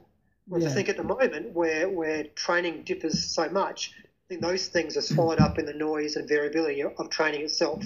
Yeah. Uh, whereas once you've got like swimmers and track athletes where training's so regimented and so well documented as to what works, those one percenters can make a bit more of a difference. I think it's hard with um, trail running and mountain running um, in terms of there's just so many variables in the sport. Yeah. You know, it's not. Yeah. Whereas on a flat surface race like a track or a road, it's yeah, it's not as many variables. So yeah, It's just so much easier to track when there's less variables. When there's more variables, you know, if something improves something by one or two percent, if you're hmm. Kipchoge, one or two percent might be a sub two hour marathon compared. Well, when the world record was four, two oh four, four percent was sub two. So one or two percent is significant at two oh two marathon level. It could be a difference between one fifty nine and two oh one thirty, whereas one percent in in Western states can be swallowed up by one degree hotter than the previous run. yeah, So it's just so hard to know whether these things make any difference. And that's something that comes back to, you know, going right back to our one of our initial discussion points was coaching. Is you look at all these things about how they improve performance by one or two percent, whether that be running economy or VO2 or whatever, like something like that. Can't really apply that to trail running because we just don't know. We don't know whether improving your running economy over a 5k race improves performance over a 100 mile in the mountains. We just don't know that. So all these kind of one percenters, whether it be beet juice or the latest shoe or whatever the supplement might be, we just don't know enough and can't test well enough to know whether they're going to make much of a difference or not. And I recommend people forget about them and just focus on training more effectively because if you can train Yeah. And effectively year in, year out, that's going to have a much bigger effect than some of those one percenters. I think you're right. Consistency is key, and I Yeah. um I uh, would of, often say focus more on, especially for us amateurs, um, focus more on on the macro than the micro. Yeah. You know, Yeah. if you get the macros right, you're not gonna. You're, it is like they call it one percenters for a reason because it's one. It's such a. It does make up a very Yeah. small percentage. Maybe yeah. So. But I mean, a lot of people aren't getting their macros right. They're not. They're not being consistent. They're not running But the slow. simple, the simple thing, the simple drug that um, gets you the biggest performance is serotonin in terms of sleep. I know. Like, it's a Just that out. That's that's a basic. If you can just get an extra hour of sleep a night, that's a, you know it's been scientifically shown across a huge number of sports that increasing sleep increases performance. Um, and the, the difference between elite in terms of Olympic athletes and elite in terms of trail runners is that 99% of even elite trail runners are still working hours because there's very few people in the sport that are getting paid enough to support them. So unless you're Kilian or Jim or someone like that, you're probably working a part-time job as well. Exactly. So first thing you can do is try and get sleep before you even start thinking about drugs, which of course I don't recommend at all. But Yeah. you know, the five percenters I'm talking about, get sleep before you start focusing on beet juice or anything like that. But yeah, I definitely as a parent with a I've got a one year old and Oh, yeah. and um and yeah I miss a, I miss my good night's sleep you know like and the but the day the nights when he does sleep right through I wake up bursting with energy and I and I really notice the difference and Oh, it's a big difference. yeah and so and and you do you go out and you run and you and you, you go and the world looks different and you and you perform better you know but um but no it's uh, it's such a, a a fascinating topic the whole sleep thing which we could talk a lot about i know a lot of coaches actually factor sleep into their training programs you know even for, Yeah, you've got to, you've got to, as an athlete, you've got to listen to what sleep you're having, and you know, if you're sleep deprived, you, you can't handle the same volume. Um, you're more risk of injury, and you probably can't handle the same intensity, and you just got to accept that. I know for me now, like for me, with the sleep that I'm getting, you know, 70 to 80k a week is about my upper limit with the five to seven hours broken sleep that I'm getting at the moment. Whereas when I was training for UTMB with no kids, um, a job that allowed a lot more freedom, um, eight, nine hours sleep a night, I was doing 120, 140k a week with no problems at all. yeah Just that's you know, that's 40, 60k a week more than what I can do now, just from sleep and more time. yeah it's Big difference. frustrating isn't it but um How old- You know, that, that's life. how old's your baby Uh, nine months. ah yeah oh, boy or a girl Boy. Your little boy too, yeah. That Yeah. well, he'll get he'll get there. He'll start sleeping Yeah. and, and you won't know yourself. Yeah. yeah.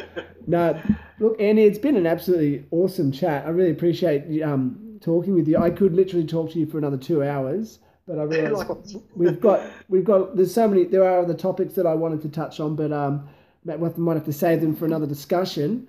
Yeah, we Um, could do another one if you wanted to touch on a few other topics. that'd be yeah. Oh, another topic now or later? Uh, either or, I'm, I'm, I'm good for a little bit longer. All Uh, but Okay, I'll Yeah. touch on one more. We'll- get a couple more. Uh, this is another can of worms. It's very fascinating, which is also very wide ranging. Um, so, um, and that is running economy, something that a lot of people don't fully understand. And I wanted you to unpack it a little bit for us. Like, what is it, and how can we improve it? It's obviously not the economy around buying vests and shoes and stuff like that. So, how, what is running economy? Okay, simply put, running economy is a measure of how efficient you are running at a certain pace. Um, so if you have a better running economy, if you put two runners together on a treadmill running at 15k an hour, and one person's got a better running economy than the other, then they are using less energy to run the same pace as the other runner. Now, lots of variables go into having a better running economy, um, from better VO2 max, better threshold, better use of elastic energy in your muscles, um, better running um, technique. Um, all those factors go into to running economy. Um, so, in general, the better, better running economy you have, the more efficient runner you are, and you can either that means you can either run the same speed for longer because you're using less energy to run that speed, or you can run slightly faster because you can now burn the energy that you were burning before at a slower speed but run at a faster speed. Um, so improving run economy is, is a good goal for most runners. Now, where it gets interesting is that there is some suggestion in, in some studies that say running economy may be sacrificed for ultra runners. Now, this was a more what you'd call an opinion piece, i.e., it, it's a, a paper that was written by some very well respected researchers in ultra running that put together some reasons why running economy might be not the bee's knees for ultra runners and why running a bit less economical might cause a bit less muscle damage in the legs and therefore allow us to run bit more effectively. So it's a bit of an interesting one. Um, and I think there's truth in, in both those things, in that the better running economy we have, the longer we can run at the same kind of effort level intensity. Um, but it's also not the bee's knees. We're also got to look at how we can train to make sure we don't end up with smashed legs at the end of a race. Yeah. So it's a bit of both. In terms of, and I can guess the next question, in terms of how to improve running economy, Yep. Well done. yeah, what's my next uh, question? Yeah, uh, strength training is a big one. Uh, there's very, very well documented research to show that strength training improves running economy. Um, pretty much for all runners, uh, i.e., experienced or non experienced, um, 3K all the way up to marathon. Um, it's pretty much universal. It's, there's very little argument that strength training doesn't improve running economy. Um, where the discussion gets interesting is what kind of strength training works best. Um, the general consensus is heavy weight training is the most effective. However, I'm kind of um, not as much in agreement with that, as there are some studies that suggest that for marathon runners and by um, association, ultra marathon runners, um, it's not as effective. Um, and I think the reason for that is that obviously heavy strength training will invoke more fast twitch muscle fibers. And getting your fast twitch fibers working more effectively is great for a finishing kick in a 5K or a 10K. And obviously great for 800 or 1500 or even shorter. Um, but for a marathon, your fast twitch fibers really aren't going to be used at all. Even if you're going to pick it up towards the end, you're still not getting into fast twitch fibers. You're still just getting into slow twitch. Yeah. So I don't think the fast twitch fiber argument has any weight in terms of marathon and ultra marathon running. Interesting. Um, so I think there's still some neuromuscular gains by doing really heavy weights trains the neuromuscular system to activate the muscles more effectively. So that just means for those who are a bit kind of bamboozled by those technical words, neuromuscular kind of means the brain muscle connection um, and how well that brain muscle connection is. And the, the, the better you can use that, it's, it's virtually like uh, if you imagine the, the messages from your brain to your muscles going along a road, uh, the better the connection. It's more like a super highway, like a, a um, Superbahn expressway in, in, Germany, where you can go 300 k's an hour. Whereas if you're doing a skill you've never done before, let's say you've never played music before and you pick up a guitar and you try and play guitar, it's virtually like you're going on a dirt road in the Adelaide Hills. Yeah, bumpy. It's just and yeah. bumpy. It's yeah, it's really not that good, and you get lost along the way, and it takes you ages to get where you're going. It's a really so great illustration. You establish that yeah. neuromuscular connection. The faster and the easier, and the more effective it is. Yeah. Um, so heavy strength training does does help that. But I kind of think that what's shown to be consistent, whether it be marathon or 3K, is plyometrics. Um, so that just simply means hopping, jumping, skipping, bounding, that kind of stuff. And that's pretty well universal. There's virtually no one that will disagree that plyometrics doesn't help running. Um, the disagreement, of course, or the argument, debate is what kind of plyometrics. And you'll get the heavy strength coaches saying you need to squat heavy before you can do plyometrics. And yes, if your plyometrics refers to you know weighted jumps and depth jumps off a meter high box, landing, stuff like that, yes, you need to have very good muscular strength. But if you're talking about just jumping up and down on the spot, skipping, hopping, that kind of stuff, no, you don't need to have squat twice your body weight to do that. You can start very small just by jumping up and down 20 times on the spot uh, and then gradually increasing that. So I think there's the spectrum of plyometrics, and I think if you're smart and build up gradually, then plyometrics is, is a very, very valuable training tool for every runner, ultra runner, or 3K runner. If I can where... just jump in there, that's really interesting. Yeah, yeah. sorry, I, I completely agree with you on the um, plyometrics. Um, I read a lot about, you know, and the, one of the limiting factors on how fast people can get is ground contact time. So how long your foot is on the ground it is, you know, a big difference on how fast you're running. So the long, the more time that your foot is actually on the ground, obviously you're going to be going slower to an extent. Um, and so plyometrics are the best way to in, improve that because you're using the um, the free energy they call it, isn't it? In the um, yeah, in, in the tendons. Right. Yeah, and yep, so um, exactly. Yeah, that's what I look for with um, with some of the data I have. I can measure um, ground contact time. Yes, uh, and you'll see with elite ultra runners we're talking a ground contact time of very low 200 uh, milliseconds. Um, and for your average punter, we're looking more towards 300. Uh, and that depends on speed too. Like the faster you run, the quicker it is, and the slower you run, the slower it is. But yes, definitely, the quicker ground contact time you have, the better use of elastic energy you have. So simply put, to unpack that concept a bit, is that when you land, um, a certain amount of your energy can be stored in your tendons, just like stretching a rubber band. So, and that energy comes for free. It just comes from gravity. So, using a really simple example, you can use Achilles tendon. So, when you land, your calf and Achilles tendon goes through a stretch, much like a rubber band gets stretched. And when you, when you let the rubber band go, it flings forward. So, when you drive off the ground, that Achilles tendon releases that energy and um, propels you forward. So, that energy comes for free. And that system applies to the tendons and muscles in your feet, in your hips, and your knees. Uh, but the Achilles tendon is where it happens most effectively. So that's what we, we look at when we term, uh, talk about elastic recoil or best use of kinetic energy. Uh, and the most effective runners use that energy the most effectively. Now, the longer ground contact time you have, the more energy gets released into the ground and therefore can't be used by you. Yeah. Which is what, when you look at ineffective slow runners, it looks like almost every step is a labour to get themselves back up off the mm. ground again to the Yeah. next step.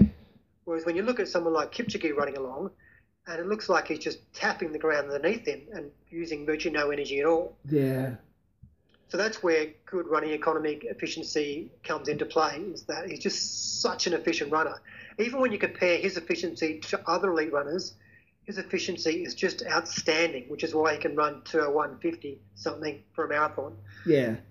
Yeah, It's fascinating, and um, yeah, it's funny. I don't know this example that I've heard numerous times, and ma- and I'm and when you look at like a kangaroo, for example, um, Yeah. they they um apparently, I think is it their heart that because they've got their, their such strong tendons, they use less energy. I think they somehow measured their heart. They did some study um, where the longer they jumped, the, the bigger the, the distance of their of their bound was actually they actually were operating on a lower heart rate and and like there was less effort involved because once they got that momentum and so I guess the way they translated that this may be incorrect so I'm just throwing it out there um, but um, basically the longer the stride or the more air time in your stride um, but essentially it's recovery time. And we call like when we look through the, the you know one stride there's the, the phases in your in your stride you know your, your recovery phase. Um, when you're in the air you're not contacting with the ground therefore you're not putting your muscles under load. And so i guess the less the more responsive you are to the ground you know like Kipchoge for example again Yeah. it's just that it, it he's not putting as much load on his body because he's just he's gliding over the top of the ground as opposed to running into the ground um, Look, that's a good analogy, and I think it can go too far the other way. And I think for most people, the easiest way to understand this is think about a kid or, or an adult on a skateboard. Now, it's just, in a way, it's a similar action to running. Now, if you took lots and lots of really fast kind of um, steps with your, your leg to propel you along, you'd be very inefficient.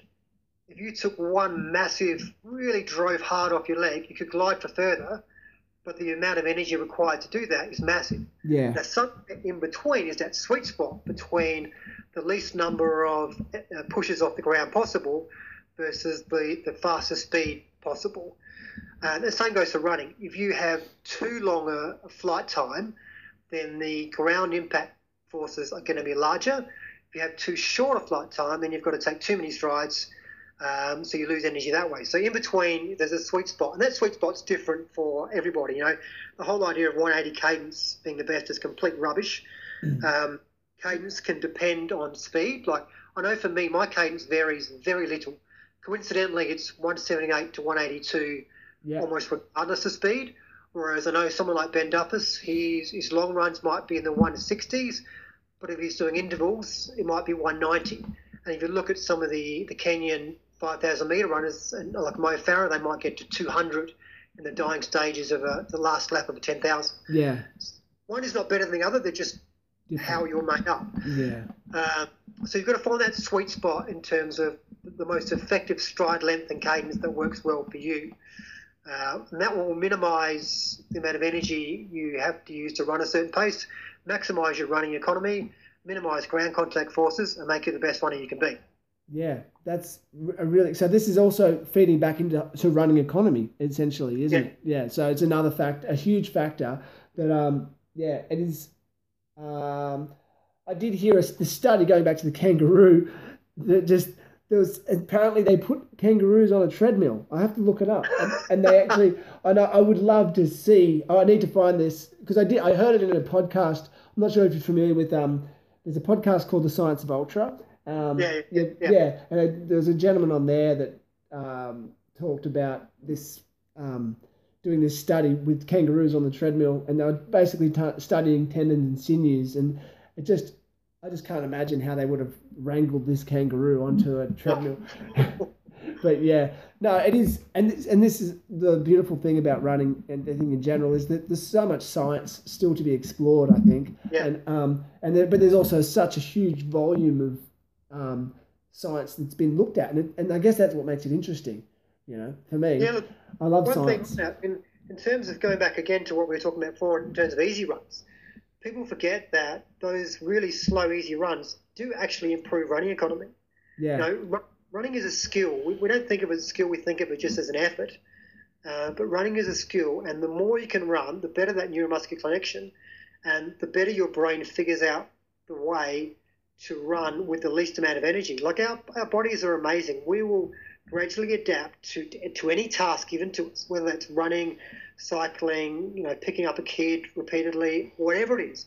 Our bodies, if we do something enough, we will learn to become more effective at that task. yeah, That's why the elite runners over, over any distance run long, large volumes because even running slow improves that neuromuscular coordination, improves your skill at running, and improves your running economy. That's that's why we do it. it's like that um the 10,000 hours rule, you know. You um they say with many skills or whether it's playing music or whatever, they say it takes 10,000 hours to master your domain, you know, whatever that is. And I guess maybe running it could be more, but it's, it's I guess I like that idea that you know, it does it takes time. The more you do it, the more often and again, neuromuscular connections. Yeah, fascinating. I think Yes. um yeah, it is a skill.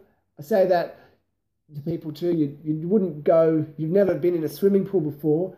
You can't. I know we're different because we're built differently, but like you wouldn't just jump into a pool expecting to know how to swim efficiently. You know. So I guess that's where running needs. You need to sort of approach running in a similar mindset. I um, Yeah, look, running, running is interesting there because there, there's two schools of thought. There's, one school of thought says if you run enough miles, your form will adapt to the most efficient thought, uh, form for you. The other school of thought says, well, we can. There's an ideal running form. We should try and get people towards that ideal running form. And the reality for most good coaches is it's somewhere in between. yeah, Is that my thoughts are that given enough time, we will adapt to the most efficient running form for the biomechanics, for the muscle strengths, weaknesses, range of movements that we currently have. That's not to say it's the most effective one for you. It's just to say that given what you do in your life, given that you sit at a desk 10 hours a day, given you've done no strength training before in your life, given you only took up running when you were 35, and this is the body you have, this is the most effective way to run. If, however, we were to do some work on your mobility, work on your glute strength, do some plyometric work, etc., etc., that would change the body you have to run, and that would make you a more effective runner and change your running form. yeah, Um, in terms of changing running form itself, I think there's only a few little things you can consciously change to any degree of efficiency. I think we get too bogged down. You can overthink your running and try and think about all the things you read about, about how to, what's good running form. I think really there's only a few factors you can think about and have a positive effect.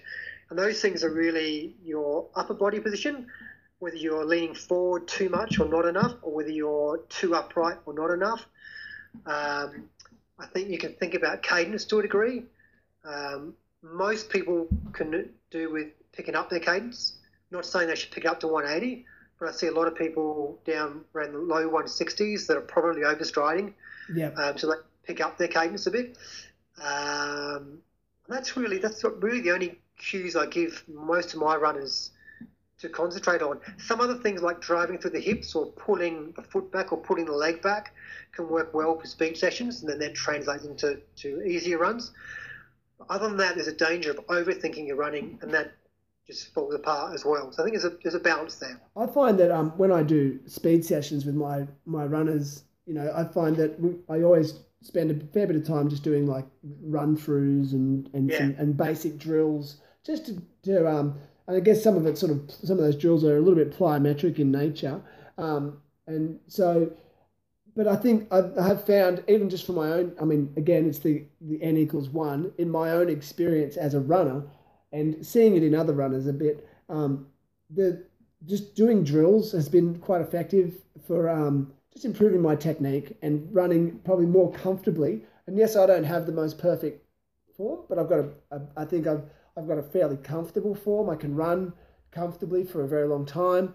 Um, and yeah, and that's where I think speed stuff and drills have been really helpful. And I know a lot of other people have found that as well. And I guess the research is there to an extent as well.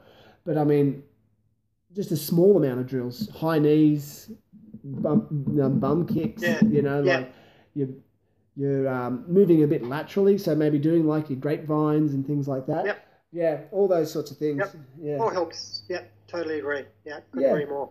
No, it's and it's another thing. It's a very neglected part. It's not something people will do unless No. they're they're being coached to do it. You know.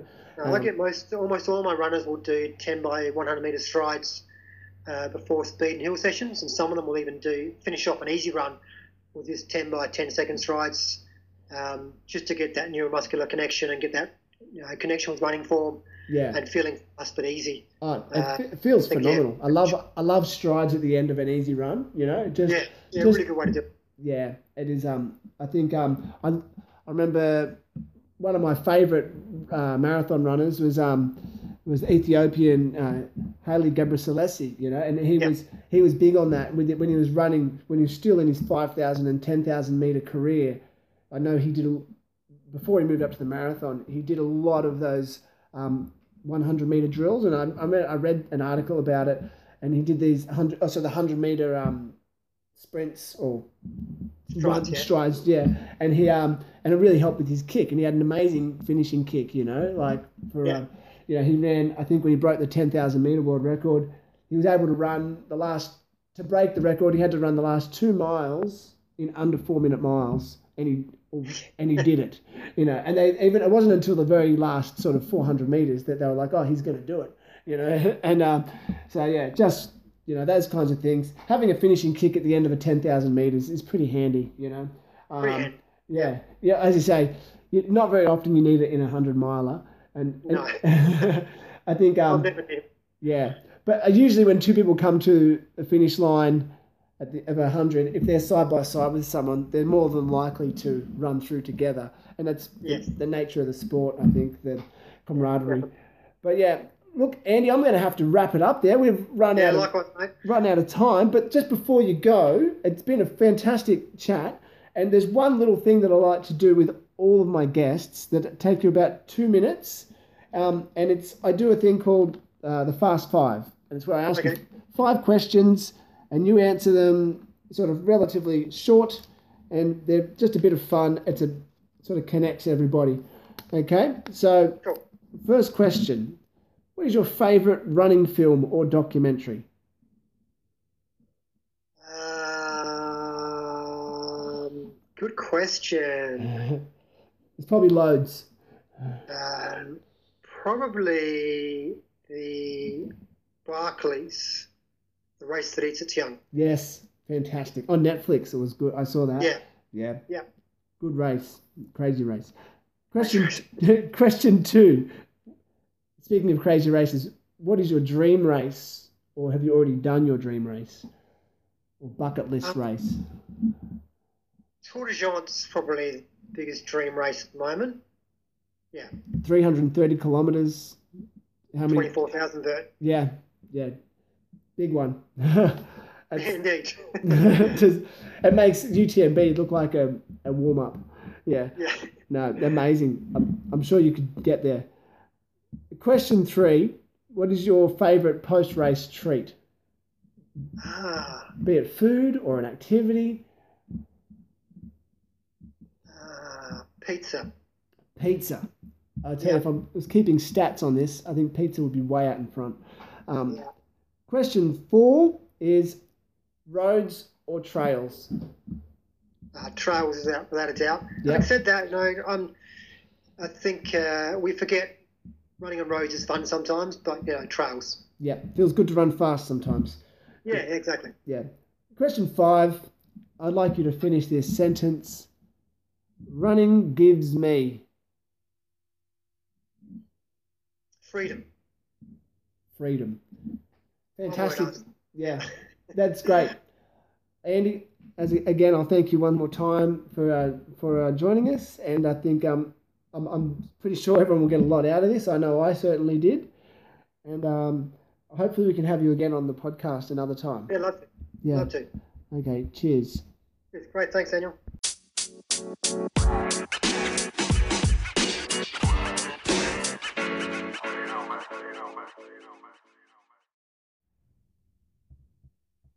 Hey guys, so I hope you enjoyed that chat with Andy. I did. I we could have spoke all day. You know, he's a fantastic. Um, Andy's a fantastic resource in terms of his knowledge, and he's just got some really a really good way of putting things. I hope you got a lot out of it. Um, if you want to find Andy, you can find his on his website um, mile27.com.au. Um, I highly recommend that website because he's got a fantastic blog on there with um, contributors from some of his other coaches, and you might and there's things you can learn, and there's also links to his uh, other so, his social media pages, so you can find Mile Twenty Seven on Facebook, Twitter, Google Plus, and YouTube. Um, just look for Mile Twenty Seven, and you'll find them. Um, yeah, and definitely check him out. I think he's at the forefront of, of a lot of training methods and uh, methodology, and he knows his science, he knows his coaching. Um, so yeah, thanks for. Um, I really hope you are enjoying this podcast that I'm doing. I'm 22 episodes in, and I've just really enjoyed doing it. It's become so um, motivating for me, and I, I just want to keep doing it. So if you want to, I want to try and keep bringing interesting guests on the show so everyone can uh, get something out of it. If you want to help me in any way at all, I would. What would be really helpful is if whatever platform you're li- listening to my show on, go on that platform and leave a, a nice five star review. It helps me out, and it it, uh, it looks good, and it costs you nothing to do. Take you two minutes, and don't forget, um, I've got my deal with Infinite Nutrition. Pardon me, Infinite Nutrition, and you go on their website, infinitenutrition.com.au, and you can get 10% off all Infinite products if you just put in the code DRU at the checkout, and you'll get 10% off. That'd be great. So until next week, um, have a happy running week. Bye.